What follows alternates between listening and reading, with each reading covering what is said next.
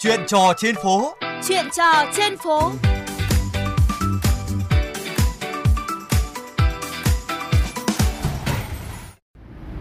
Thưa quý vị và các bạn, hiện nay tôi đang có mặt trên tuyến đường ờ, Đa Sĩ, phường Kiến Hưng, quận Hà Đông, thành phố Hà Nội, nơi một số người dân phản ánh về hiện trạng cải tạo mặt đường, thời gian thi công ờ, kéo dài, điều kiện mặt đường không thuận lợi cho việc di chuyển.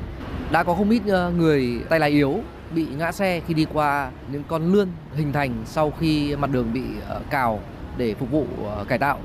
Ờ, và ngay sau đây tôi sẽ có cuộc trao đổi với anh Nguyễn Xuân Huy, là một cư dân sinh sống tại khu vực này. Xin chào anh Huy, chắc hẳn là anh cũng sẽ có rất nhiều điều muốn chia sẻ về cái hiện trạng mặt đường nơi anh đang sinh sống ấy. Vâng, chào anh. Thì với con đường này thì như anh thấy nó đi qua rất nhiều trường học cho các cháu nhỏ ở địa phương. Ở đây có ít nhất 4 trường bốn trường học của các cháu thì sáng ra rất nhiều phụ huynh, rất nhiều các mẹ phải chở các cháu nhỏ trên xe máy đi trên đường này. Nhưng đơn vị thi công sau khi cào đường lên thì cái thời gian từ lúc cào đường đến lúc phủ lại mặt đường nó kéo dài uh, khá lâu đến 10 ngày gì đó. Khi chở các cháu nhỏ chở nặng và tay lái yếu của phụ nữ buổi sáng khi đi làm tôi đã gặp tương đối nhiều người bị ngã trên con đường này cảm giác tay lái không thể làm chủ được phương tiện khi mà đi qua các con lươn này. Nó Rất... giống như là các cái bánh xe nó bị trượt đi nó bị trơn trượt đúng không ạ? Vâng đúng rồi. Cảm giác bị trơn trượt khi đi trên đường. À, vâng, theo một số nguồn thông tin ấy, đây là một trong những cái cách làm mới của các đơn vị à, cải tạo mặt đường tại thành phố Hà Nội. Các đơn vị họ sẽ tiến hành à, cào mặt đường để tạo ra các cái rãnh và sau đó thì à, sẽ để một khoảng thời gian có thể là vài ngày để các phương tiện ờ, ô tô xe máy đi qua thì nó gọi là làm mịn tự nhiên bởi các bánh xe của các phương tiện. Vậy thì theo anh cái cái cách lý giải này về kỹ thuật mới này thì liệu nó có phù hợp không với cái điều kiện thực tế đi trên đường của người dân?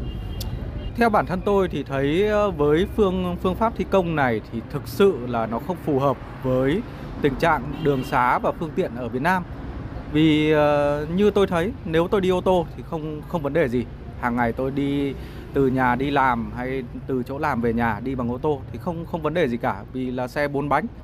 Cái ờ, cân bằng của nó rất là tốt nhưng mà mỗi lần tôi bắt buộc phải dùng xe máy tôi đi lại thì tôi thấy là nó không đảm bảo an toàn cho người sử dụng phương tiện xe đạp, xe máy, xe hai bánh nói chung khi đi trên mặt đường như thế này.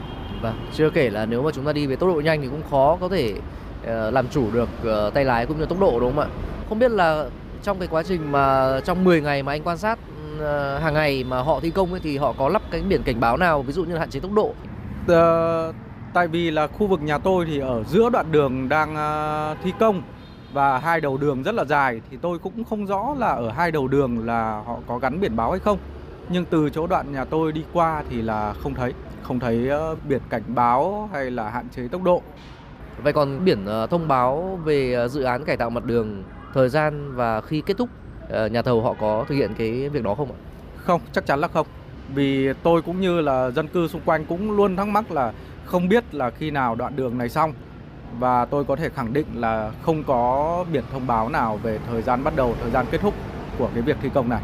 Vâng. Ở góc độ là người dân và cũng là người tham gia giao thông khá thường xuyên và là người chịu ảnh hưởng bởi những cái phương pháp thi công ờ, mới này thì anh có mong muốn ờ, điều gì muốn gửi gắm đến các quan chức năng?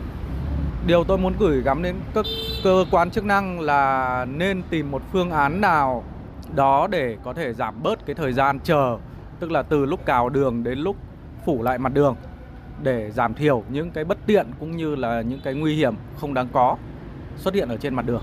Cũng nên phải có những cái thông tin trực tiếp liên quan đến dự ờ, án như ngày bắt đầu và ngày kết thúc để người dân xung quanh, sinh sống xung quanh có thể nắm được, cũng như là điều chỉnh nếp uh, sinh hoạt cho nó phù hợp hơn. Vâng, xin cảm ơn anh.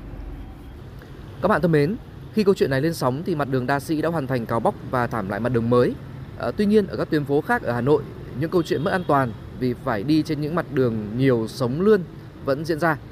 À, thiết nghĩ các cơ quan chức năng cần chấn chỉnh đơn vị thi công về sự minh bạch thông tin, tiến độ dự án và đặc biệt là cần đặt biển cảnh báo đi chậm.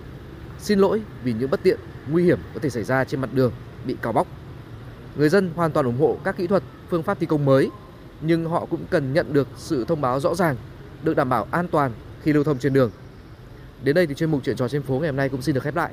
Cảm ơn quý vị và các bạn đã chú ý lắng nghe.